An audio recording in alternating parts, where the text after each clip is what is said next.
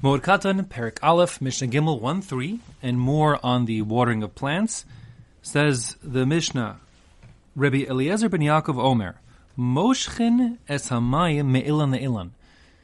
Rabbi ben Yaakov says one may um, redirect water from one tree to another tree.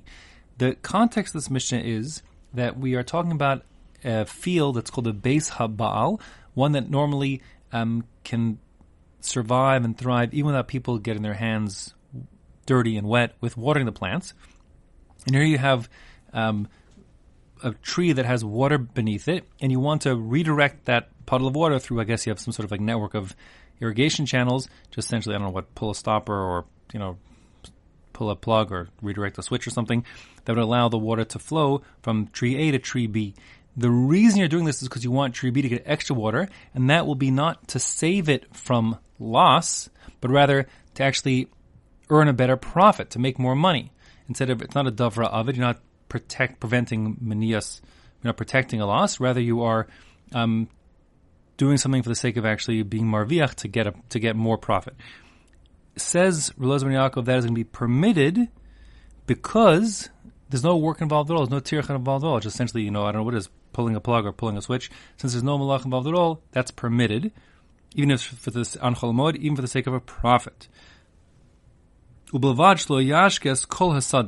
Provided, says Rabbi Yaakov, you're not doing that same technique to irrigate your entire field, your entire beis habaal that manage without the water, because there already, if you're doing an entire field, there's some work involved, and we don't want you to do any work at all on on the cholamoed, so it's pro- prohibited, even if it's very little work. But to do from one single tree to a different tree, just pulling a plug or something or pulling a stopper, that that's like nothing at all, and that would be permitted. Um, now the halacha is going to be like Rabbi ben Yaakov. The it's going to come out then that really we have like three levels of work on Chol We have number one, if you're talking about um, a, a technical malacha, like watering a plant that has no tirch at all, no effort whatsoever, just like pulling a plug and being done with it or something, then that's going to be permitted even for the sake of being marviach to make a profit.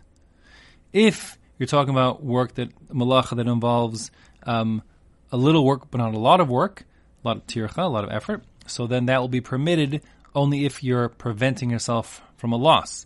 And if it's the kind of malacha that requires significant exertion, tircha maruba, so then it will be prohibited even if it's to save yourself from a loss. You have to essentially, um, you know, endure that loss because we don't want you spending your cholamod working hard. Okay. Now the Mishnah continues and says, "Zram shalo shasu lifnei hamoed." If you have something growing in your field that didn't need to be watered, that didn't drink literally before cholamod, I mean, you didn't have to water them before because there was sufficient um, water available to them in this in this uh, field. So then lo yash can bemoed. Obviously, if you didn't need to water them up to now, you can manage to get away with not watering them on cholamoed, and they'll still be okay. And therefore, you're not permitted to do any work at all um, on cholamoed to water them because they could have survived without it. That would indicate that this clearly, by the fact you didn't have to water them before Pesach, indicates that you don't have to water them on Pesach either. And everything will be okay.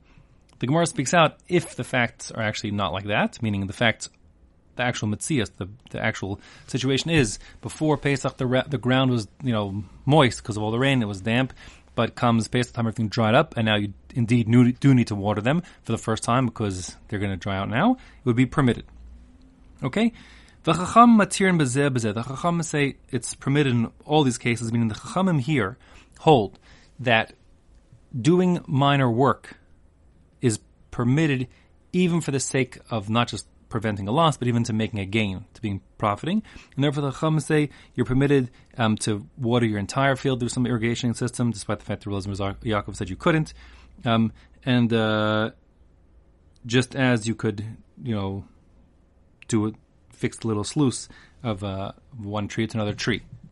And similarly, they hold that um, if you haven't watered your your plants before Cholamoed, you could water them on Cholamoed. Again, uh, assuming it's not a lot of work, so you can make a profit.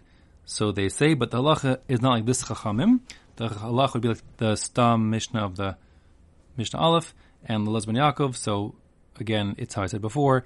you're not allowed to do anything for the sake of a profit, and you can accept if it's no work at all, and if it's a little bit of work, you can do it only if it's to prevent yourself from in, incurring a loss.